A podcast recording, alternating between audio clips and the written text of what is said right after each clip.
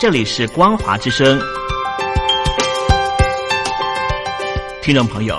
从现在开始，请您一起来关心最近发生的新闻事件。欢迎收听光华随声听。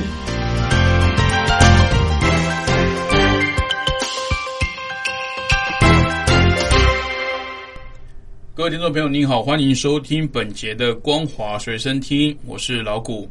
首先带您关心严重特殊传染性肺炎疫情扩及全球，意大利是欧洲疫情最严重的国家。根据意大利媒体的报道，意大利手中确诊病患已经出院，是一对六十多岁的陆籍夫妻，等同证实意大利的疫情是拜这对夫妻所赐。而网友更发现，这对夫妻中的太太不但是武汉华中师大的文学院长，更是中共党员，还在武汉封城前一天出国。根据媒体报道，这对陆籍夫妻一月三十号的时候在罗马因为身体不适接受筛检之后确诊，经过四十九天的治疗，三月十九号出院，被意大利媒体认定是零号病人。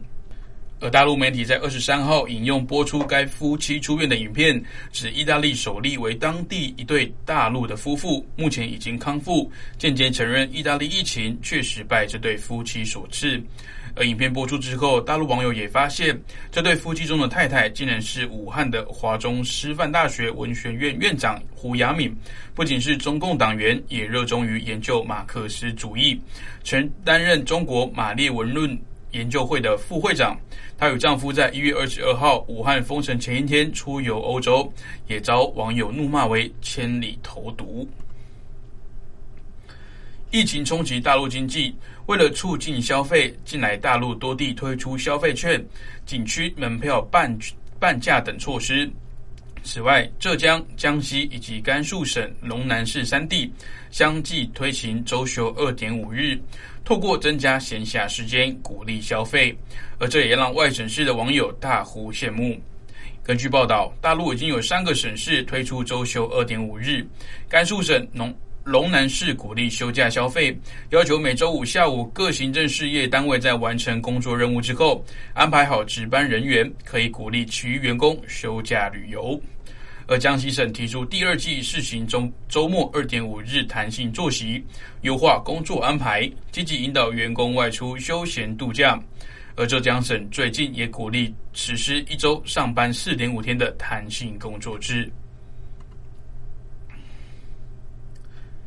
全球疫情扩散之际，中共红二代地产大亨任志强疑似因为撰文炮轰中共总书记习近平，因此被失踪。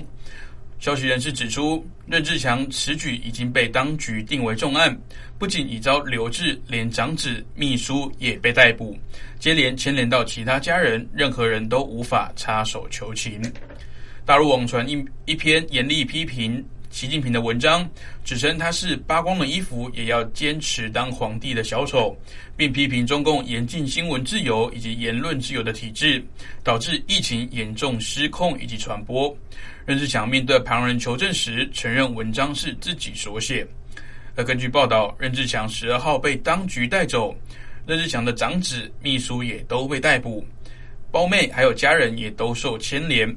至于任志强本人被当局留置，中共将此事定为重案。媒体指，习近平大怒，定性任志强敌我矛盾，刑期可能不少于十五年。中共近来密集输出自身抗疫的经验，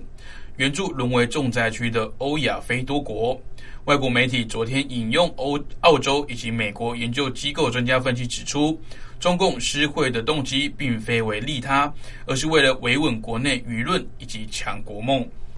根据报道，全球严重特殊传染性肺炎疫情扩散之际，北京当局却加大对外宣传中国模式。而且施惠的动作频繁频繁，包括救济物资驰援、派遣医学专家、赠送口罩等等。而中共的外交部号称已经援助八十二国，横跨欧亚非洲。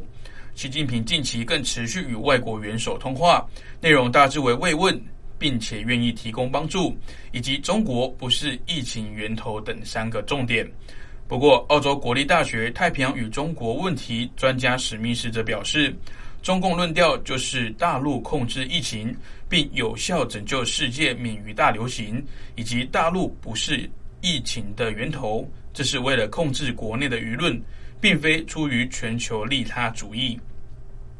而欧盟外交以及安全政策高级代表珀瑞尔也提到，中共的援助意图破坏欧盟一体，欧盟成员国务必要提防中共的慷慨政治。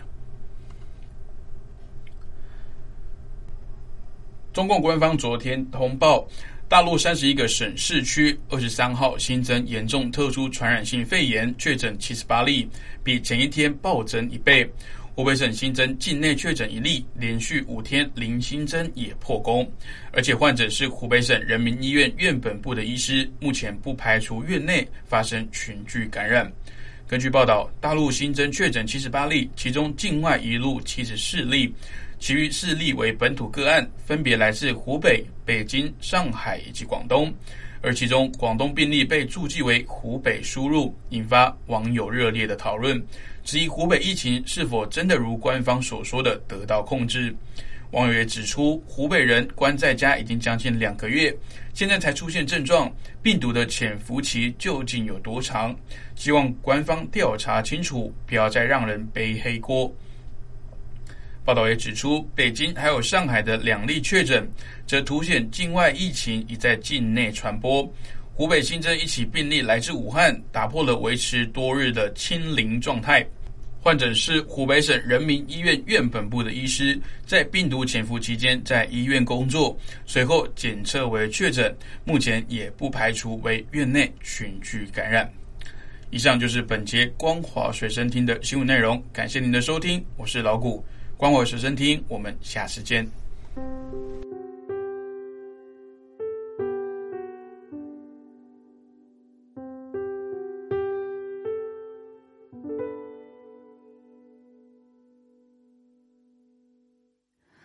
我不羡慕太阳，照不亮你过往。有些黑暗，我们都一样。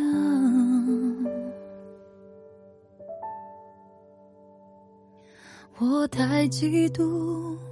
时光。能离开的大方，不用开口，也就无需藏。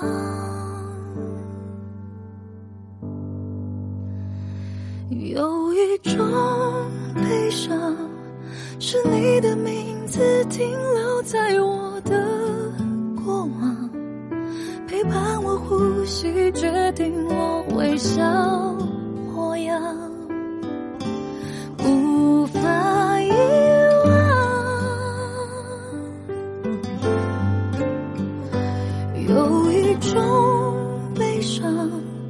至少只与你分开，思念却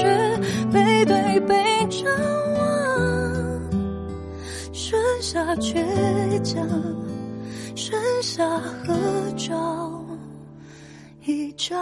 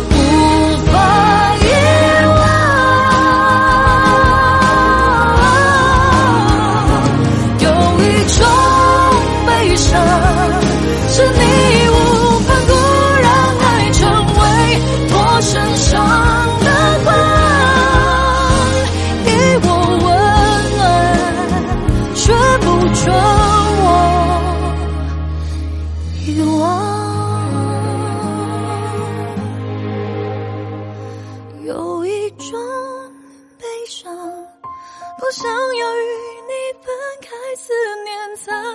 背对背张望。你是所有，